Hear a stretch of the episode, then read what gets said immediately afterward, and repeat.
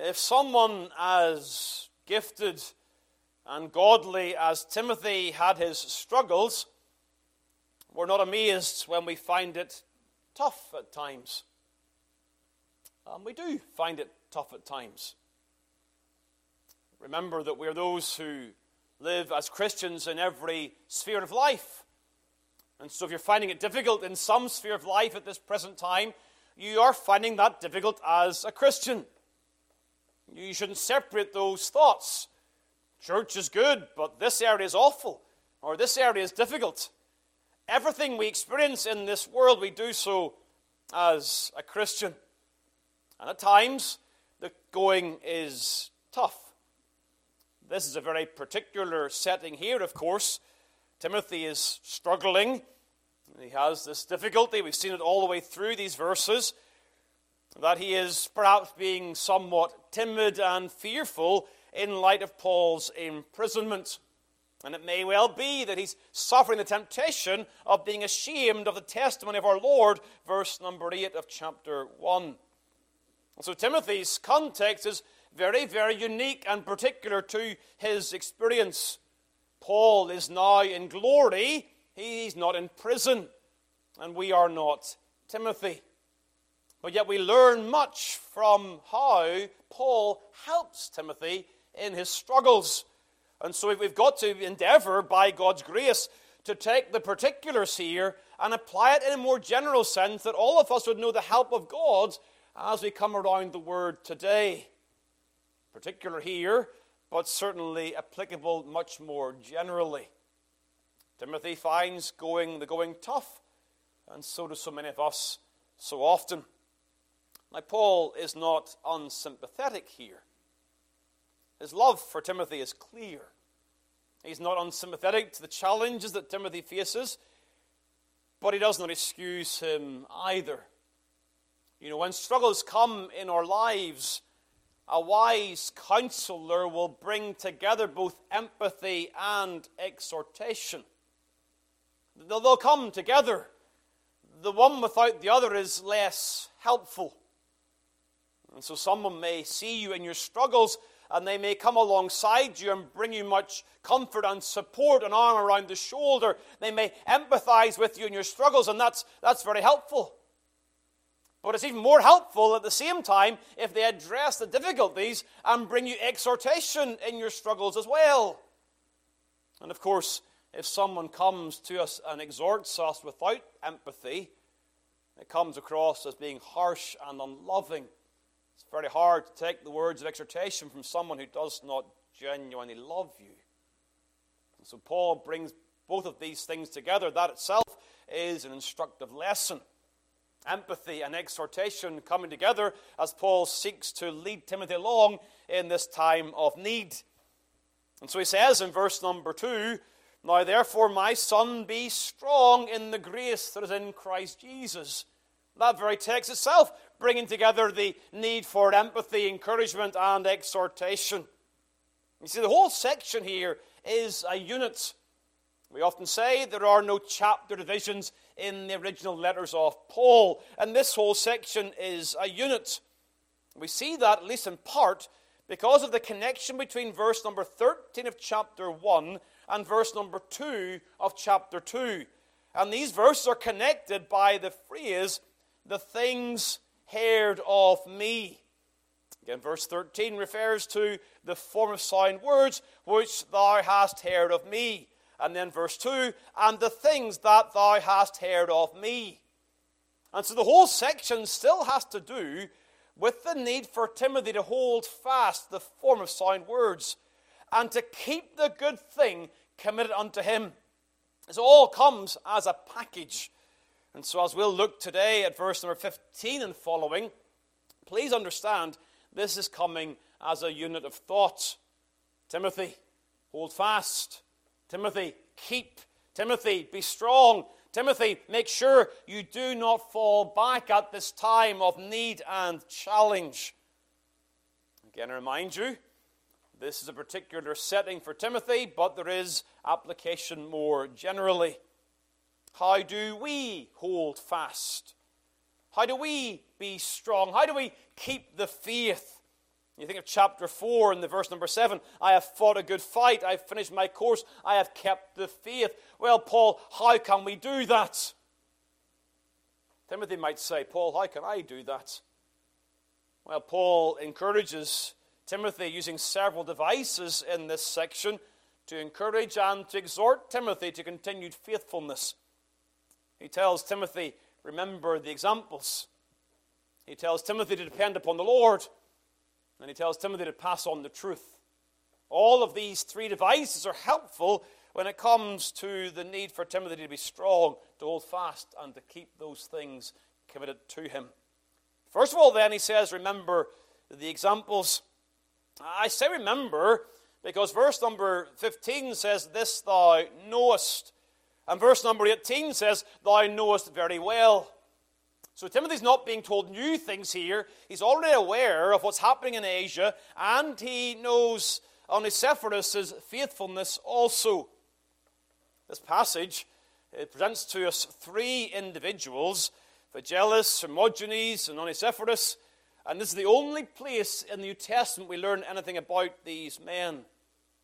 God's record of two of them is less than positive, and yet for one of them there is an abiding word to encourage all generations. I think if I put it this way, keeping the truth is such a pressing matter that it reveals character. When the gospel is difficult, people are exposed. I've spoken to several people, pastors, in churches with light of COVID, and one of the things they have said is, that when there were difficulties and troubles, it revealed what was true in the hearts of some in the church. It was a revealing situation. And so it is the case whenever the way of truth can be challenging, it reveals people's characters, causes man's true state to be revealed. Clearly, as Paul writes now, this is not an easy time to be a believer. They've got Paul, they've locked him up in prison, and he's in chains, literally, verse number sixteen. And so what's happening here? Hearts are being revealed. Phygellus and Hermogenes are part of a widespread Asian abandonment. Again, just for the young folks here, and perhaps not so young, Asia here is not referring to the place that we know as Asia today. It's a province in the New Testament times, in and around the Turkish region today. Ephesus was the capital of the province. Oh, right, Ephesus. That's where Timothy is. He's laboring in Ephesus. He's here at that time, and thus he's aware of what's happening around him. He's living in the context of widespread abandonment of the Apostle Paul. Here we've got to be somewhat careful. It says here in verse fifteen, all they that are in Asia be turned away from me. And the word to turn away, there is the word that we get our word to apostatize from. Uh, that's the original word in the Greek. But it may well be they've turned away from Paul. And perhaps not from the faith altogether. But of course these things are so closely connected that their turning from Paul may well reveal their heart is turning away from the Lord. They are abandoning Paul, the apostle of Christ Jesus. It's very serious. Well, again, we don't know exactly what happened to these two men. These two men are listed particularly, and there are some who speculate what's happening here is Paul asked these two men to come and to stand with him in his trial. Go across to chapter four and the verse number sixteen. At my first answer, no man stood with me, but all men forsook me. And so some, yes, well, that's perhaps what happened here with Phygellus and Hermogenes. They were those who would not come and stand with Paul in his trial. I think it is fair to say, more than likely, they were those who were ashamed of his chains. And I say that because of how strong a theme that is in this entire section, verse number eight. Be not thou therefore ashamed of me, his prisoner. Verse number twelve, I am not ashamed. And verse number sixteen, in the contrast, Onesiphorus was not ashamed. And so these other two individuals stand in contrast to Paul and to Onesiphorus. And so there is abandonment. Quick passing comment. Widespread abandonment is no excuse for you also giving up on the Lord's work. You do what's right. Though others abandon Christ in their droves and turn away from God's truth, you stand fast to the truth. You see, these men stand in contrast. The Asian abandonment is in contrast to the courageous consistency of Onesiphorus.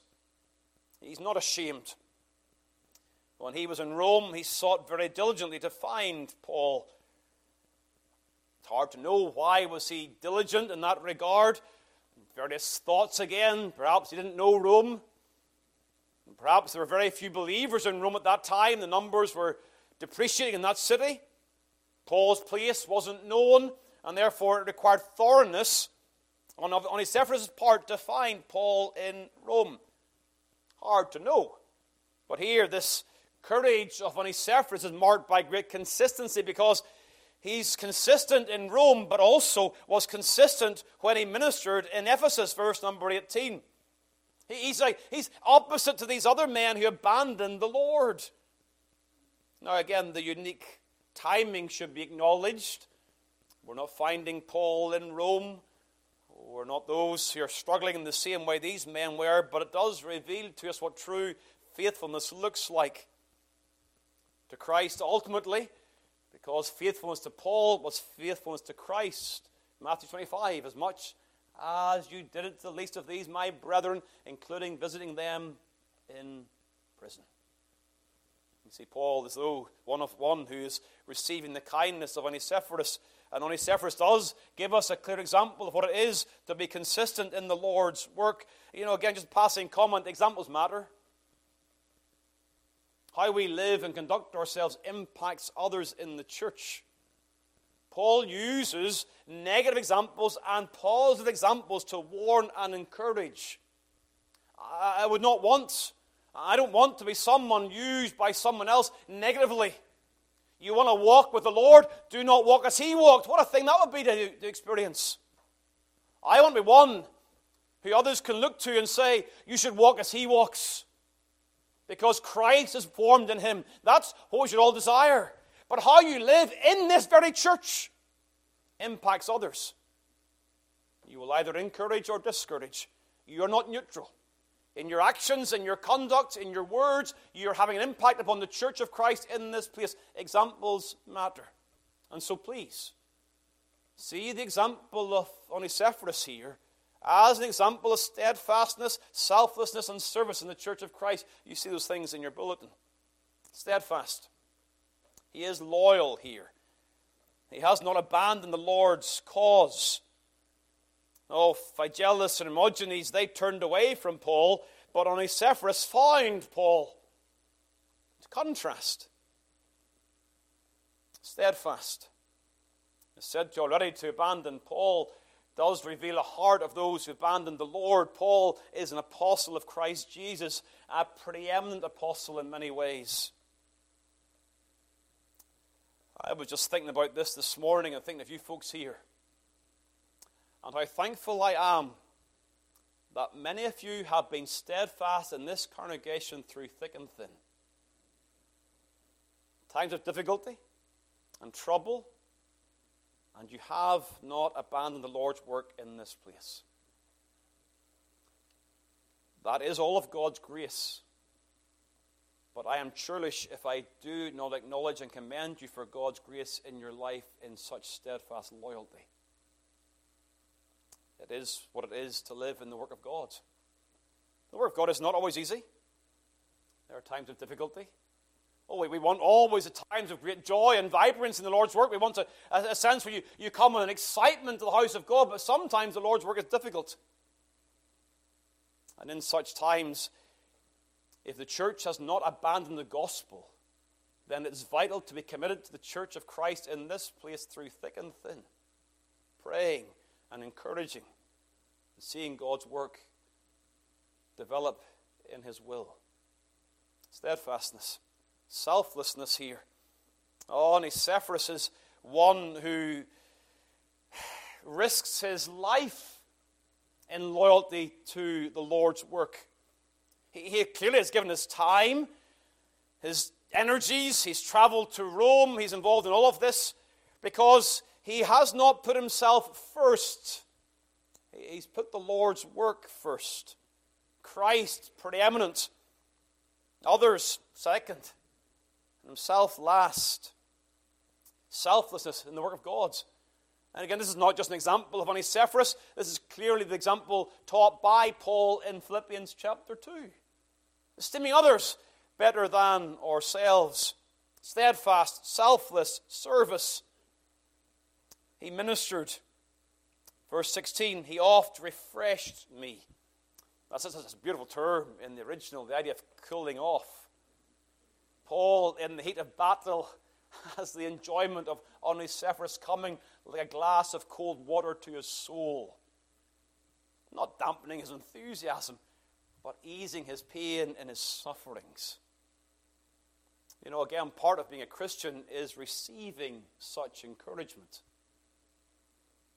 You know, there are some in the Lord's work, and they've they have given and given and given so much that they find it difficult to receive help and encouragement from others. They've been the dominant leaders, the encouragers of others in the work of God, and in their time of struggle, people come alongside, and there's almost a sense of pushing them away. If the courageous Apostle Paul could acknowledge him being refreshed by Onesiphorus, how much more do we also need help in times of need? So be those who not only give this work of refreshing, but also glad they receive it when it is your personal need. It's a fascinating account of history, a real insight into what it is to be a Christian at that time and in this time. Before I move on from the examples, please note this. Paul implies here that the conduct of Onesiphorus and, yes, Phygellus and Hermogenes is seen of the Lord. Note the prayers that he offers here, verse sixteen and verse eighteen. The Lord give mercy unto the house of Onesiphorus. And then verse eighteen, the Lord grant unto him that he may find mercy of the Lord in that day. This section actually has, again, caused all manner of vain speculation. The Roman Catholic Church will use this section to suggest that this is inferring praying for the dead. Yes. They suggest that Onesiphorus at this point is dead. And therefore, Paul is praying that he'd have mercy of God in the day of judgment. And because he's dead, therefore, there is need for the family of Onesiphorus to also know the mercy of God. And so they argue from this, this is an example of praying for the dead. It's not. You know that. It is clearly not such a thing. What I think is happening here is more than likely that Onesiphorus is still separated from his house. Not sure why. He may still be traveling back from Rome. He may well even be in prison. We're not told the reasons. But clearly there is a need to highlight both the house and Onesiphorus himself. Now we, we understand that we're not saved by works. But we are saved unto works, and God sees our works. And therefore Paul is praying in essence, Lord, see them that they may also know the well done of God, the favor of God upon the household. I don't do this. I've never done this before. But I want to speak to my own family here. My work as a pastor has greatly impacted your lives. I'm not talking in terms of sacrifice in this way, but it has a massive impact on your life. May the Lord give mercy unto our house. I don't do this, but I want to right now. Children, the Lord understands what you have gone through as I entered the ministry and served as a servant of God in this place. The Lord gets it. You can pray about that. Bring it to God in prayer. And extend it further. There are many of you, and your children are complaining because of your Christian living. Children, as your parents have given their lives for Christ, that also has impacted your life. you're different than people around you in this world. You have different experiences and challenges. The Lord is not unmindful of that. And so I can pray this prayer for the families of God's people here. The connection's there. So we serve, we serve out of God's grace. And God understands that service, and He is not unmindful or unforgetful of our labors of love, Hebrews six, verse ten. That should encourage our hearts. As we labor for God, stand fast, hold fast, keep the thing committed, be strong in the Lord. Why? Remember the examples. These things should encourage you in the Lord's work. Secondly, depend upon the Lord. That's verse number one of chapter two.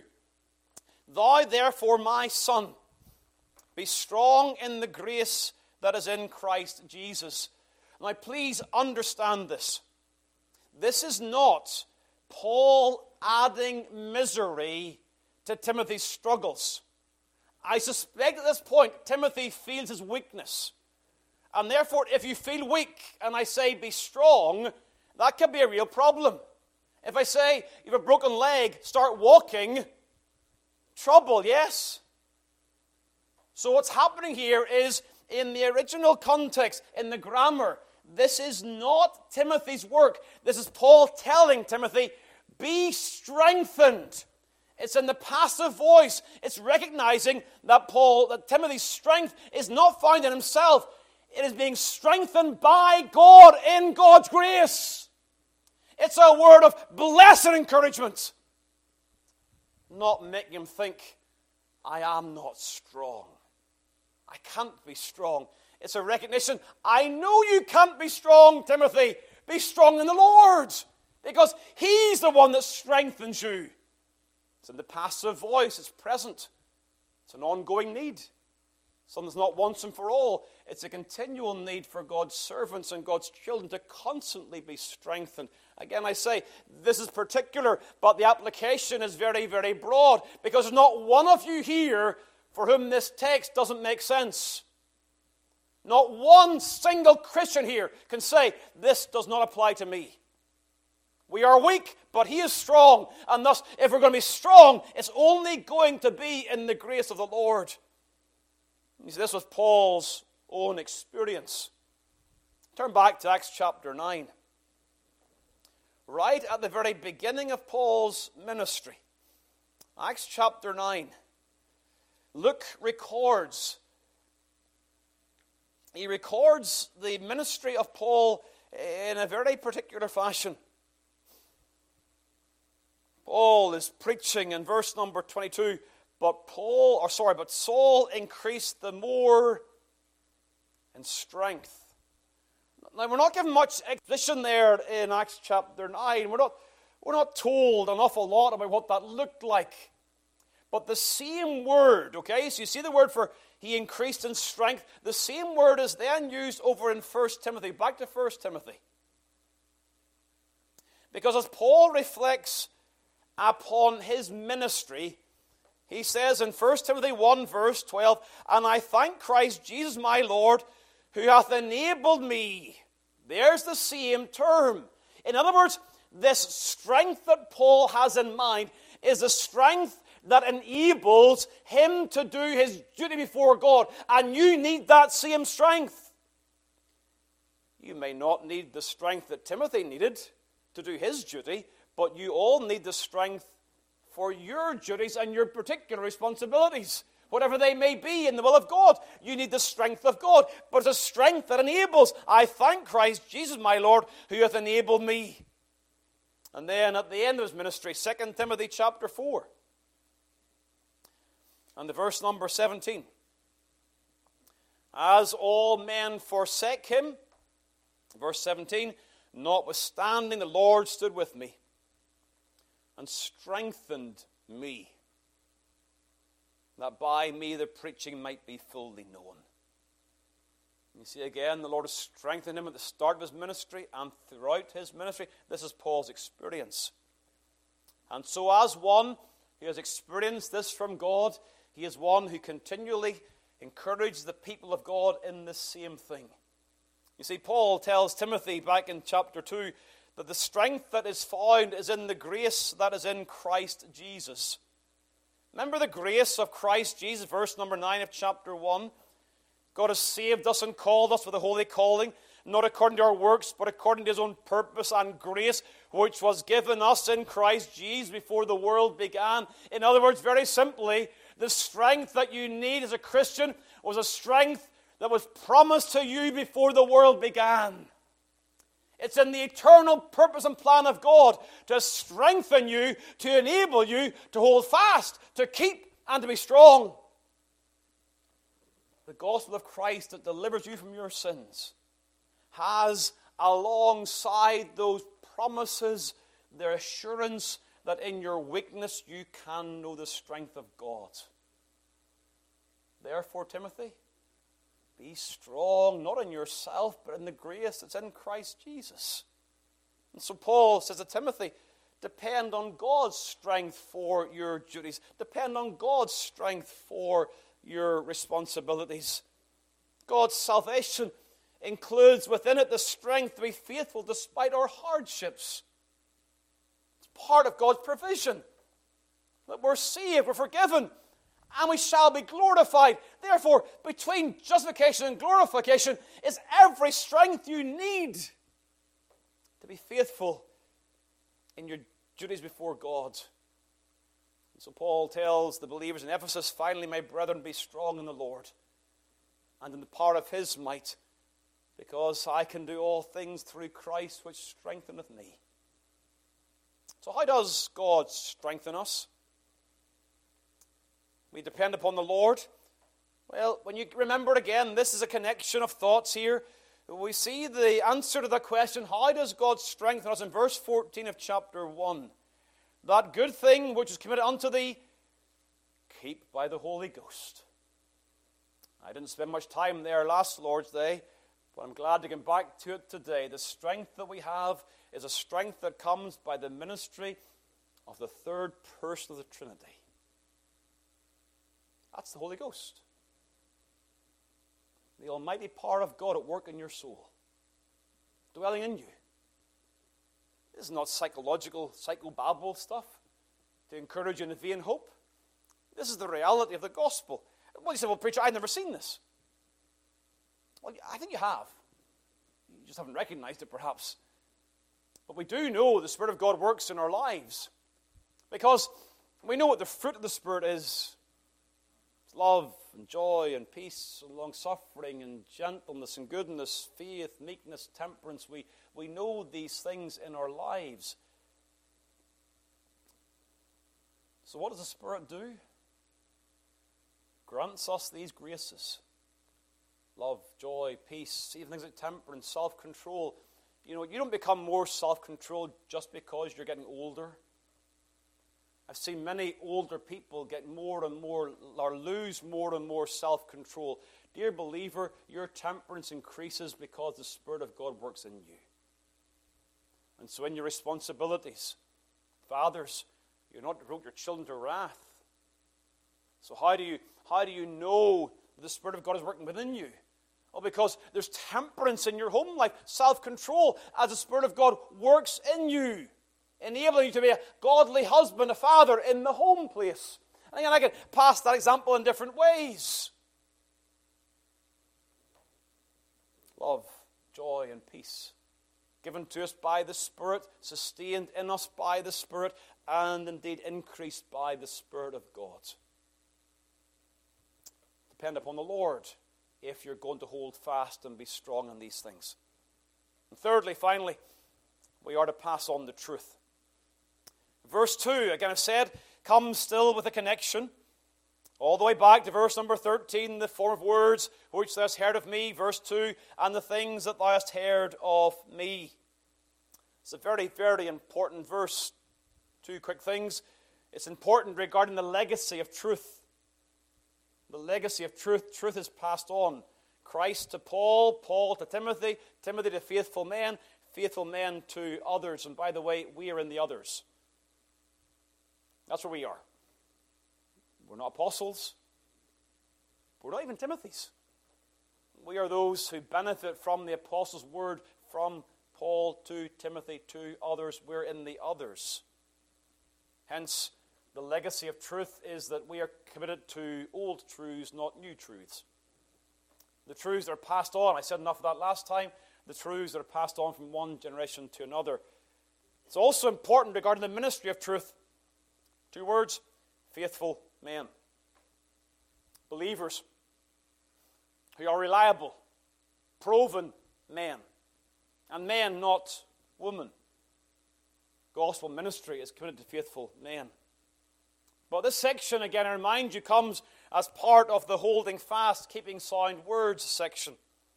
You see, our commitment to pass on the truth reflects our own conviction of the truth. How committed we are to pass it on is a reflection of how convicted we are of its truthfulness in our own souls. They are, inter- they are absolutely connected in our lives. Our burden for others must be that they would share the conviction that we have and not fall away. If we are convinced this is the truth, then we will be conv- convinced and committed to passing that truth on to others. In other words, our determination to pass on the gospel to another generation reflects in part our personal commitment to the truth. That's searching and sobering. Put another way, commitment to pass on this truth helps us to hold fast to the form of sound words. It goes both ways. Being committed to pass on the truth will in itself help us to hold fast to the truth personally.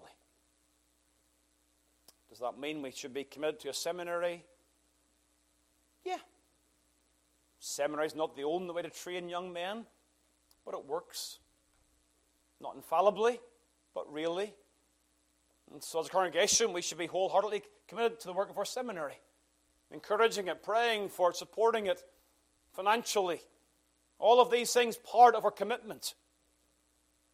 But of course, the generations to come in the preaching of the gospel doesn't just sit within our seminary, it sits in our pews.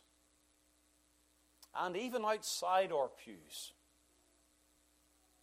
A Spurgeon who didn't know the Lord is converted by God's grace in his teens. The world is turned upside down in London. You see, there are those people outside this congregation who may well be God's instruments for truth in the days to come. But there are those who will be God's instruments for truth in the days to come who are already sitting among us in our churches. And we must be committed to them. Prayerfully. Seriously, that they would pass on the truth to the next generation in the will of God. So look around you. What are you doing to encourage the young people in this church? Okay, that's the pastor's job and the elder's job. True, it is. But all of us carry a responsibility as part of Christ's church to be committed to passing on the truth to another generation. All of us. And when we do so, the Lord in his mercy will use that to help us to hold fast to the truth ourselves. So these are th- three devices, three ways to exhort and encourage Timothy. I don't know what the Lord will do in your life today, but may he speak through his word. Let's bow together in prayer. Oh, eternal God and Father, we come before Thee again, and we're thankful that we have the form of sound words in our Bibles.